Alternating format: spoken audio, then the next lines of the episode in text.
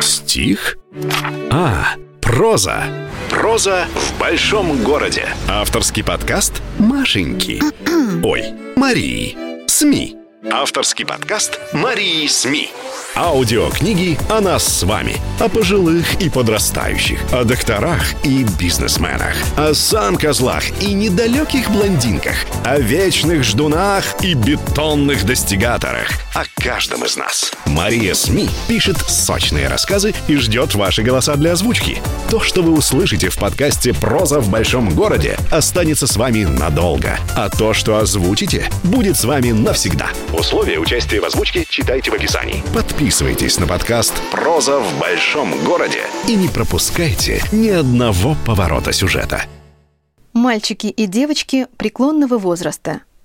Эпизод второй. Фамилия художник еще в юности обязала его сверстников выбрать вернейшее из всех дружеское прозвище. По иронии судьбы, Всеволод Сергеевич художник Несмотря на то, что когда-то в молодости окончил инженерный и большую часть жизни проработал в конструкторском бюро при Министерстве авиационной промышленности, почти каждый вечер брал в руки кисти и мольберт. Он писал больше для себя. Любил творить портреты и картины с изображением людей. Природа давалась художнику туго. Его водянистые выцветшие глаза в мелкой сетке морщин каждый рассвет с упоением восхищались разлитыми по небу красками, просыпающимися деревьями нескучного сада и надземной линией метро, почти неразличимой в предрассветной дымке за две сотни метров от его девятиэтажки. Но все же умелая рука всякий раз выводила на листе женские, реже мужские или детские черты. Этим утром Всеволод Сергеевич проснулся поздно. На часах было уже без четверти девять. Через грязные тяжелые шторы светился осенний кусочек неба. Когда весь в мелких капельках от брызгающего из соседних сковородок жира чайник громко засвистел, в дверь позвонили. «Всеволод Сергеевич, доброе утро!» — громко прозвенела почтальонша Анюта. «Что, Анечка, уже пенсию начислили? Расписаться где надо?» «Нет, дедушка, письмо вам пришло. Заказное. Лично в руки, значит». Анечка, привыкшая доставлять почту старикам, четко и громко говорила, чтобы дед не переспрашивал. «О как!» — бодро произнес художник. Его сердце учащенно забилось, и где-то внутри поднималось горячее радостное предчувствие. Пасынок Андрей, от семь лет назад умершей жены Натальи, давно жил в Штатах, переехав туда почти сразу после открытия железного занавеса, и уже имел свою семью – жену Элли и детей Кристиана, Ричарда и Сару. Последнюю, несмотря на отсутствие кровного родства, Всеволод Сергеевич обожал – Шестнадцатилетняя Сара писала деду Севе письма, настоящие, бумажные, на русско-английском языке. Последние, подростково-злобные на всех и искренне ласковые по отношению к русскому деду, Сара написала полгода назад. Всеволод Сергеевич всегда читал их очень внимательно и за почти шесть лет их эпистолярной нежности друг к другу выучил многие английские слова. Отвечал на послание в тот же день, избегая жаловаться на здоровье и российские законы, но охотно рассказывая о немногих еще живых друзьях, да о красоте русской природы и русских людей.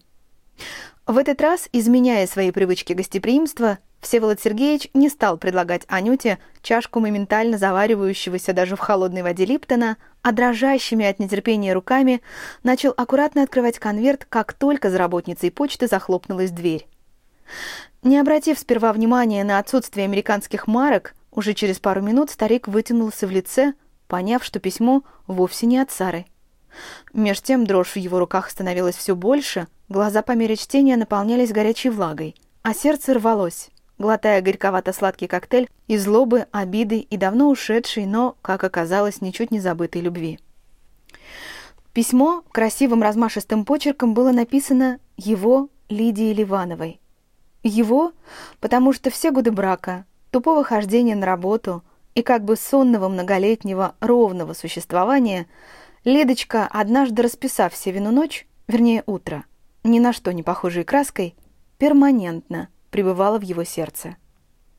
В течение Севиного брака ее яркий образ занимал совсем мало места в душе и был как бы затуманен чопорно правильной женой Натальей, ее негласными семейными правилами, образцовой трудовой книжкой, обедами из четырех блюд, да наглаженными мужниными трусами и майками.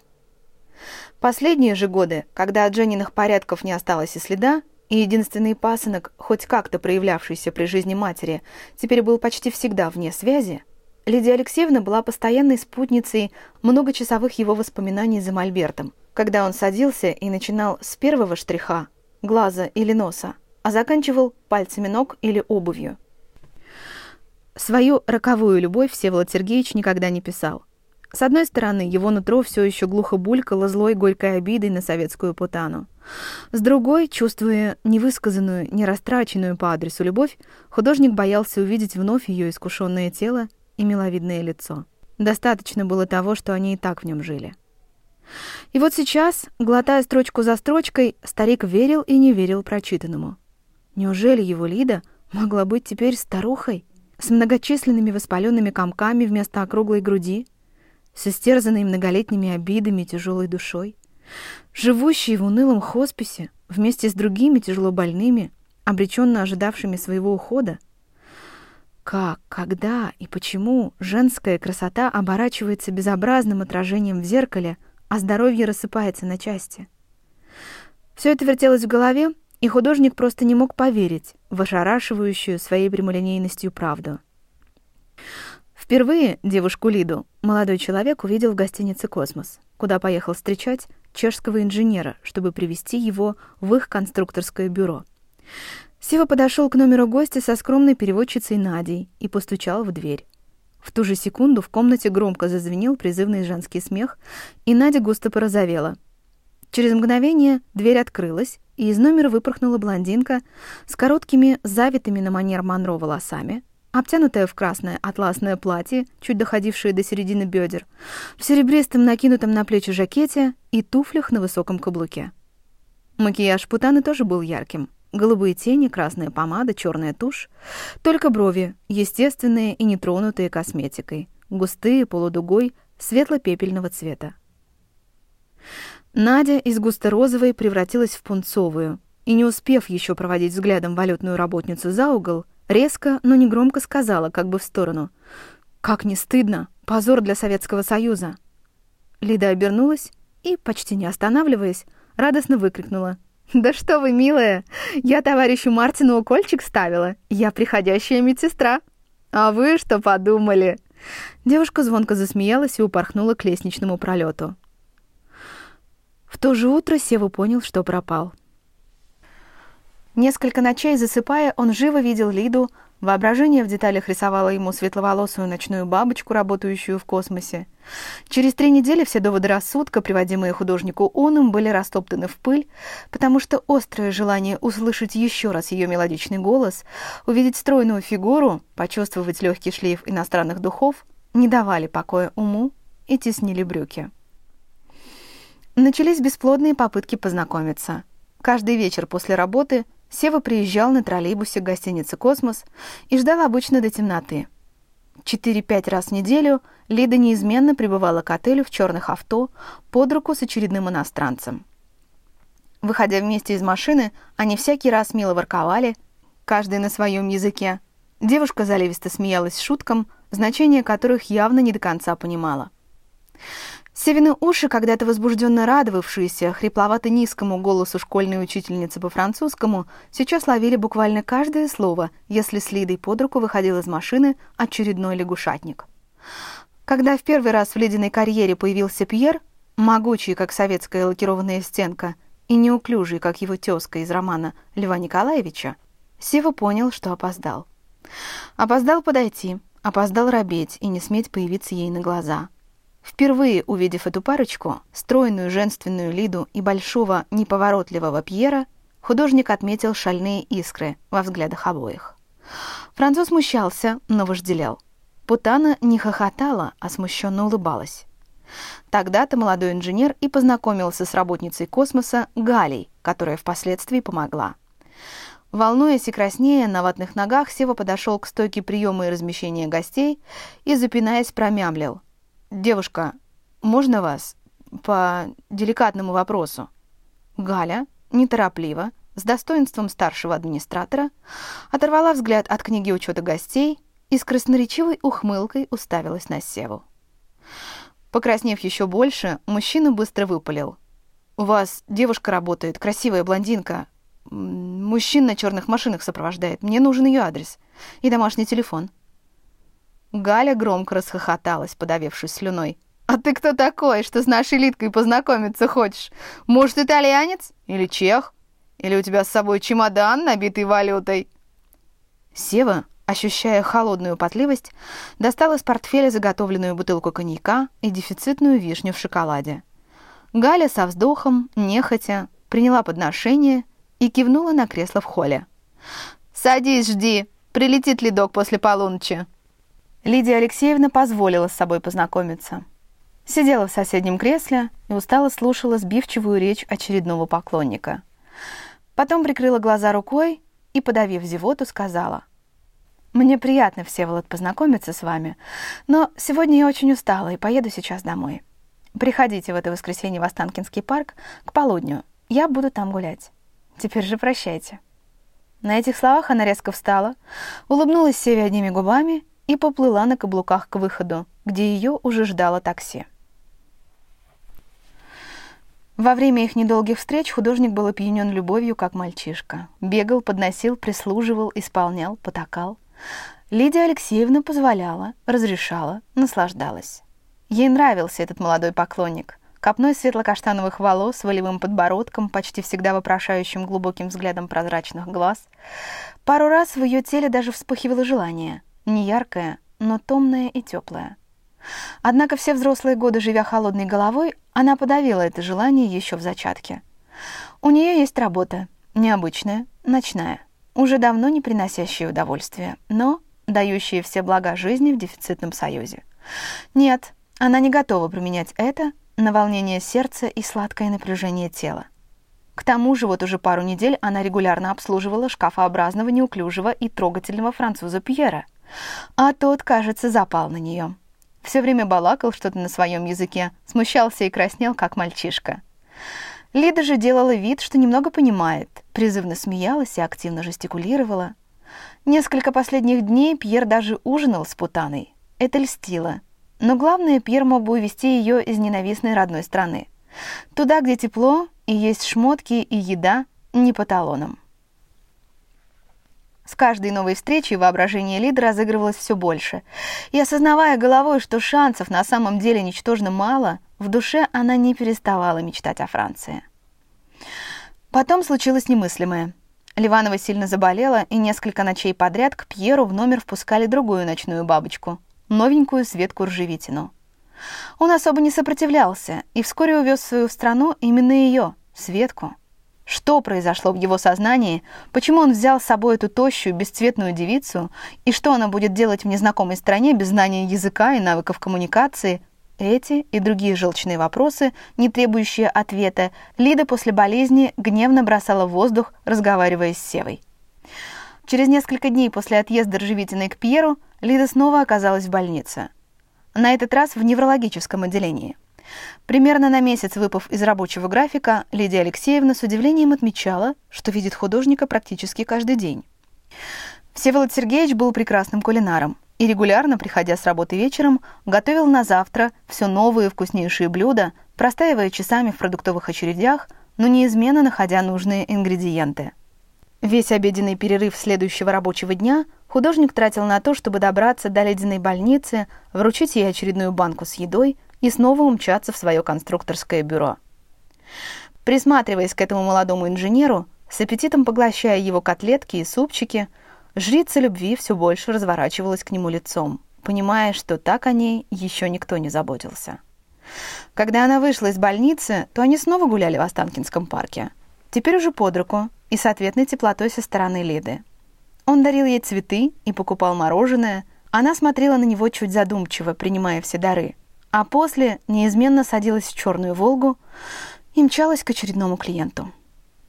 Всякий раз, проводив свою Лиду до машины, Сева долго смотрел ей вслед. В его теле горечь и бессилие подкатывали к горлу, а сердце билось где-то в желудке. Ладони мгновенно становились холодно-каменными, на лицо же опускалась тень, сужая глаза и возбуждая плотно сомкнутые скулы. Однажды он решился — Робкий, зеленый, честный Сева решился заказать номер в космосе. только для них двоих. Лида, на удивление, просто согласилась. Без истерик и девичьего жеманства. В тот вечер они не гуляли, встретиться должны были уже в отеле. После короткого, нагло-снисходительного приветствия администраторши Гали, легко засунувшей тугой конверт себе за пазуху, художник, наконец, оказался в номере. До прихода Лидочки был еще почти час. Севино сердце отбивало рок-оперу, и чем меньше оставалось времени, тем сильнее потели его ладони и пересыхало во рту. Он выключил, а потом снова включил телевизор, в третий раз помыл руки и нервно плюхнулся на зеленый диван. Армянский арарат поблескивал на столике одним боком, красиво отражая желтый свет незатейливого советского торшера. Чуть поодаль лежала плитка шоколада с букетиком гвоздик. Коробочка с надписью «Красная Москва» дополняла нетривиальный натюрморт.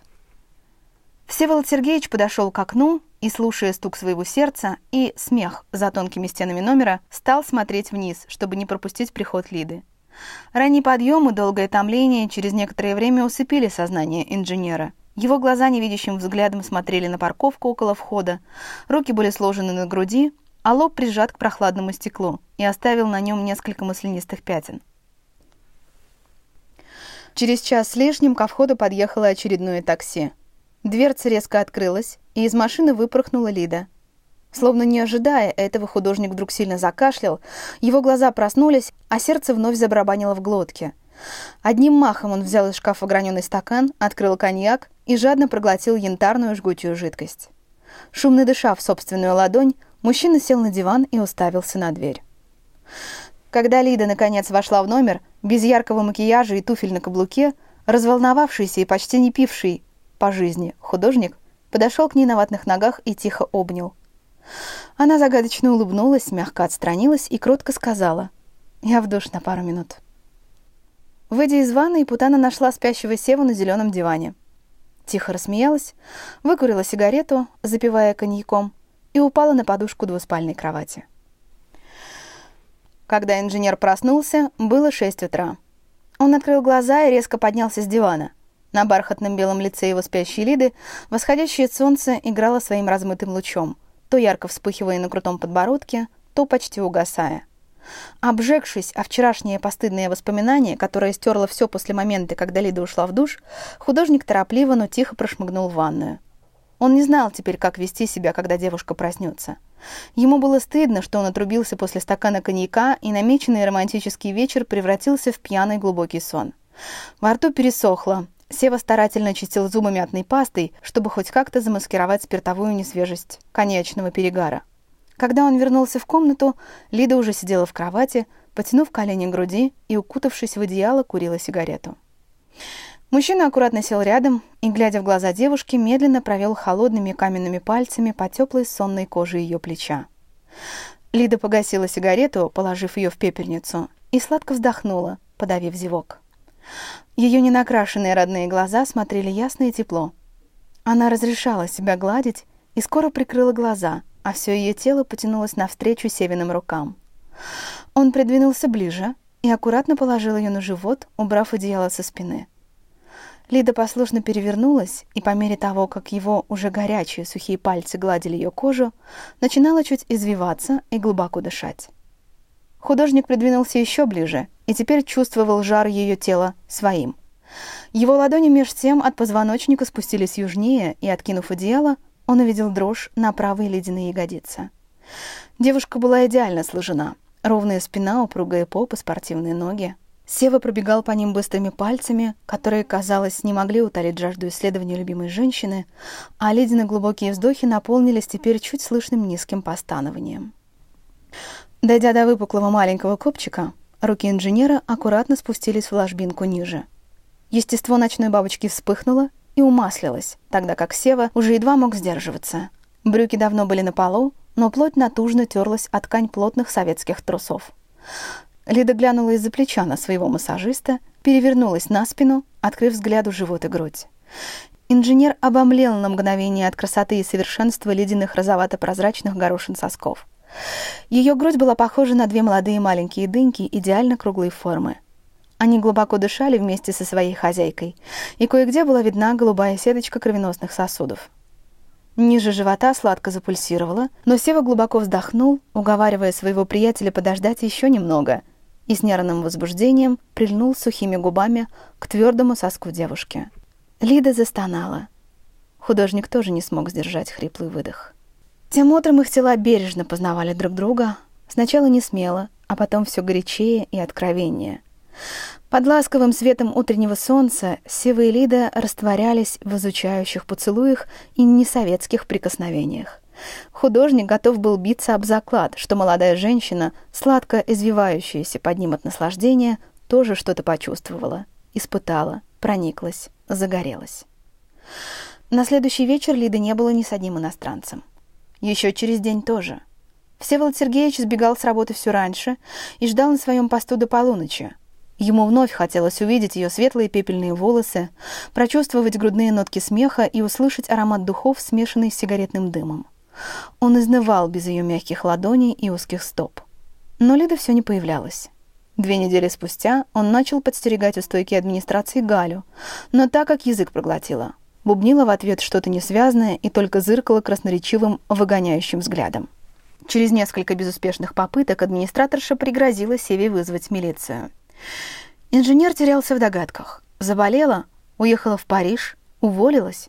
Каждая новая мысль добавляла седины на еще молодой голове. Одно время он думал, что Лиду и вовсе мог убить какой-нибудь иностранец из ревности. И от этого ужаса его часто бросало в дрожь, а в груди оседал тяжелый бетон. Еще несколько месяцев каждый вечер художник караулил уже ставший родным космос, запах и каждая деталь которого источали Лидину скрытую улыбку, ее красный маникюр и горячее тело, немного вздрагивающее при ходьбе на высоких каблуках. Через полгода он стал приезжать туда раз в неделю, а через год перестал делать это совсем. Его кровоточащее сердце затянулось едва заметной пленкой, сотканной из каждодневной усердной работы, последующих повышений по службе и знакомства с будущей женой Натальей. Внешне она чем-то напоминала Лиду – Такое же открытое лицо, светлые волосы и стройные ноги. Вот, правда, характер полностью противоположный. В противовес обворожительному ледяному курению – стойкое отсутствие вредных привычек. Напротив легкомысленного заливистого смеха – подобие улыбки за закрытыми губами. Вместо красного лака и туфель на шпильках – скромно чистые ногти и футляроподобные бухгалтерские костюмы двойки. А еще у Натальи был маленький сын, для которого она была прохладно заботливой матерью. По правде говоря, Сева никак не представлял рядом с собой такую сдержанную, эмоционально ровную жену. И когда они познакомились, он, отметив легкую схожесть во внешности двух женщин, лишь хотел сделать Наталью своей временной подругой. Однако, тайком начав встречаться, вскоре парочка обоюдно поняла. Они удобны друг другу. Всеволод любил детей, и почти всегда приглашал Наталью в парке, советские рестораны и к себе в гости с маленьким Андрюшей. Мальчуган же, росший мягким и ласковым, начал льнуть к будущему отчиму со второй встречи. Правда, в подростковом возрасте это переменилось. Кроме того, художник каждый раз не мог надышаться ледяным, едва уловимым присутствием своей новой спутницы. Наталья же ничего не расспрашивала, не вытаскивала из мужчины клятв верности или подробностей прошлого. Она просто была рядом, Порой, отвезя сына в родительский дом на выходные, будущая Севина жена всю субботу наводила порядок в его холостяцкой однушке. Гладила, складывала стопочками еще теплые вещи в только что вымытый шкаф, жарила яичницу и драила пол. Секс Наталья не любила. Она без стеснения могла ходить в одном белье, кажется, даже гордилась своим стройным станом, но сама интимная близость воспринималась ею как что-то скучное, зря отнимающее силы и время.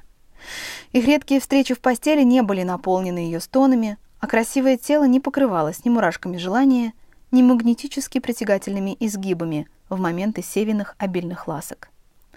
Иногда художнику казалось, что он все-таки смог запустить в Наталье волну несмелого желания, когда она вдруг начинала сжимать в кулачки простынь, а глаза зажмуривались от его особо сильных толчков в ее теплом естестве. Однако в следующую секунду он понимал, что просто сделал ей больно. В очередной раз. А потом Севу вызвал начальник и прямым текстом сказал о необходимости не морочить женщине голову, ведь советское общество не потерпит развратных отношений между своими товарищами. Спустя два года их стабильно-комфортного общения художник и сам подумывал расписаться с Натальей, потому что привык к ее женским рукам на своей кухне, прикипел к ее сыну и всякий раз вдыхал на ее волосах и коже аромат, даже нет, не аромат, а образ своей Лиды. Незабываемый, но подстертый в памяти каждым днем без нее.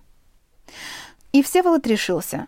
Терять, как он полагал, ему было нечего, и уже через полгода они поехали на Черное море в качестве молодоженов.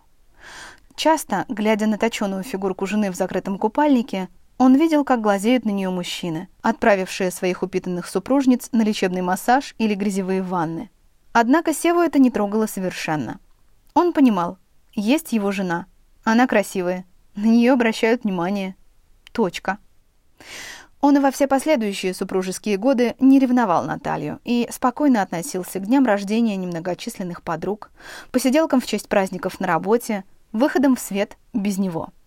Она же заковала их новую двушку в центре Москвы в ряд непререкаемых семейных правил. Раз в месяц они выезжали за город к ее родителям на речную Уху с домашней сливовой настойкой – Каждую субботу она отправляла их с Андрюшкой гулять на весь день и брала в руки пылесос и тряпку. С последней, впрочем, Наталья вообще почти не расставалась, регулярно оттирая их и без того чистый пол. На полочках во всех шкафах царил неизбывный порядок. Постельное белье было сложено идеально ровными стопками и поверх покрыто другой чистой тканью, чтобы пыль не проникала внутрь. В двух холодильниках еда хранилась в квадратных металлических контейнерах одинакового размера с крышками – для верхней одежды знакомая портниха сшила много однотипных пестрых мешков, чтобы ее не поела моль. Тапочки, уходя на работу и в школу, семейство обязано было складывать в специально отведенный для этого шкаф в коридоре. Когда же у Всеволода проснулось непреодолимое желание писать, для их 16-летнего ровного во всех отношениях брака это стало суровым испытанием. Раз в неделю художник притаскивал из магазина по пачке желтоватой грубой бумаги размера А2 и простые карандаши, которые заканчивались у него с бешеной скоростью. Каждое утро на полу маленькой утепленной лоджии, забитой макаронами и крупами, безапелляционно чистоплотная Севина жена находила ошметки стирательной резинки и тонким слоем упавшие дорожки из карандашной пыли. Художник писал до полуночи и рано утром. Поначалу супруга только нервно зыркала и фыркала, молча вытирая тряпкой художественный ссор.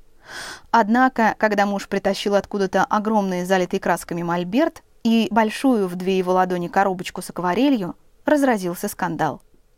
Наталья прямо при подростке сыне кричала, что ей надоело отмывать и отдраивать, что ее труд никто не ценит, что весь дом держится на ее сильных руках, а он, Сева, даже гвоздя вбить не может.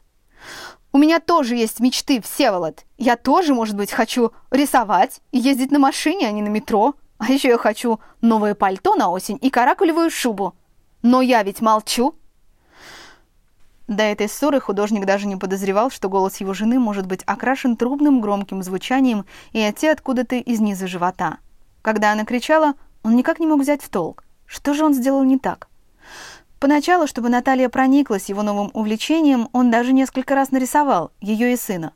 Получилось похоже, хоть местами и по-детски непропорционально. Но супруга, едва глянув на рисунки, шумно выдохнула и закрыла окно в лоджии. «Я же просила тебя!» Андрей подкашливает. Завтрак будет на столе через пять минут. Соизволь быть вовремя. В первые годы акварельного севиного творчества Наталья изрыгала из себя злое ворчание. Их и без того скудная интимная жизнь теперь сошла на нет совершенно. Почти каждый вечер начинался одинаково, ее агрессивными нападками. «Что, опять за своим мольбертом просидишь полночи?» И «Какой шедевр на этот раз будешь писать, художник?» И, наконец, Лучше бы по службе продвигался, а не доказывал начальству свою правоту, товарищ справедливость. В начале же 90-х, когда добродушно мягкотелый Сева устал отшучиваться и молчать, он, несмотря на сложнейшую обстановку в Москве и вот уже полугодовую задержку зарплаты, решил уходить. Тем более было куда. Скромная переводчица Наденька к этому времени стала залихватски нескромно зарабатывать. Правда, не на основной работе, а по выходным. До вечера стояла на рынке, двигая эстонские и китайские трусы и бюстгальтеры. Дважды в месяц ездила за границу и была одной из тех долгожданных форцовщиц, которые задавали в оголодавшем по зрелищам союзе моду на все кислотное, пушапистое, леопардовое и блестящее. Нельзя сказать, что Надя проявляла по отношению к художнику какую-то особую роковую активность, но время от времени, пересекаясь с ним в общей рабочей столовой, она неизменно подсаживалась со своим подносом за его столик. Он же всегда ласково и приветливо кивал ей, и они разговаривали ни о чем. Один такой последний совместный обед все и решил. Как-то так совпало, что оба в тот день были с кислыми минами. На Севин немой вопрос в глазах переводчица тихо расплакалась. Аккуратно вытирая слезы со щек, она гнусаво жаловалась на пьющего и почти уже не появляющегося дома мужа, на сына, которого вот-вот отчислят из института, да на свекровь, посылающую ей телефонные проклятия стабильно раз в три дня. «Я ведь все делаю, Сев!» – тихо восклицала Надя. «Деньги зарабатываю, стою выходные на базаре, чтобы девчонкам на картонках за занавеской лифчики подавать, трясусь в тесных поездах и автобусах с огромными баулами. А они что, свесили ножки и даже спасибо не скажут? Художник горестно слушал, почти не кивая, пил сладкий чай и доедал кусок черного хлеба. Внезапно посмотрел резко в Наде на глаза и выпалил. «Слышь, Надюш, ты это... Ну не расстраивайся. Хочешь, я тебе помогать буду по выходным на рынке? А то дома мне все равно особо нечем заняться». Надя перестала жевать и плакать. Нервно сглотнув, спросила только. «А почему нечем, Сев?» В тот же вечер под пристально ошарашенным взглядом жены художник собрал вещи и ушел жить к Наде. В дверях, на ее громогласные расспросы, он сказал одну фразу. «Наташ, я очень устал. Прости меня». Надина квартира находилась не в самой Москве, а в пригороде. Спокойные малоэтажные домики, коты во дворах, чувствующие себя хозяевами, горшки с цветами в окнах, да громыхающие электрички через заброшенный парк от их пятиэтажки. Художник хорошо вписался в этот пейзаж, в маленькую Надину кухню с желтыми занавесками в голубой горох, где работал за мольбертом по ночам, в тишину почти сельской жизни, когда машина по улице проезжает раз в полдня – Засыпая далеко за полночь на их теплом диване, будучи невольным слушателем неизбежной пубертатной возни ее сына за стенкой и ощущая Надину руку на своей груди, Сева вслушивался в свое нутро. Хорошо ли ему здесь? Нутро молчало, и он засыпал на 4-5 часов, чтобы на утренней электричке ехать с новой подругой с баулами на базар в выходные или в их конструкторское бюро по будням. Спустя четыре месяца, развешивая новый товар на матерчатые стены их с Надей палатки на Черкизовском рынке и попивая горячий чай, художник вдруг наткнулся на взгляд жены. Она стояла напротив и горько смотрела на него. Всеволод внутренне сжался. Надя, заметив потенциальную клиентку, начала расхваливать лифчики, которые висели ближе всего к Наталье. Розовый с оборками, темно-синий атласный, фиолетовый в мелкую сетку. Жена не отвечала продолжая смотреть на мужа. Глаза ее через мгновение потеплели, а уголки губ дрогнули в родной улыбке. «Всеволод, пойдем домой, а?»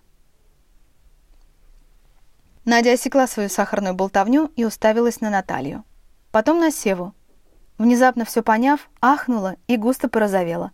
Совсем как тогда, в космосе. Кажется, даже не ее руки, а глубоко укорененная правильность и осознание своей псевдопорочности – подтолкнули художника к жене. Инженер повернулся к переводчице и, как нашкодивший пес, одними глазами сказал «прости». Потом стал пятиться и тихонько отступать от палатки. Наталья подхватила его под руку, и они медленно пошли к метро.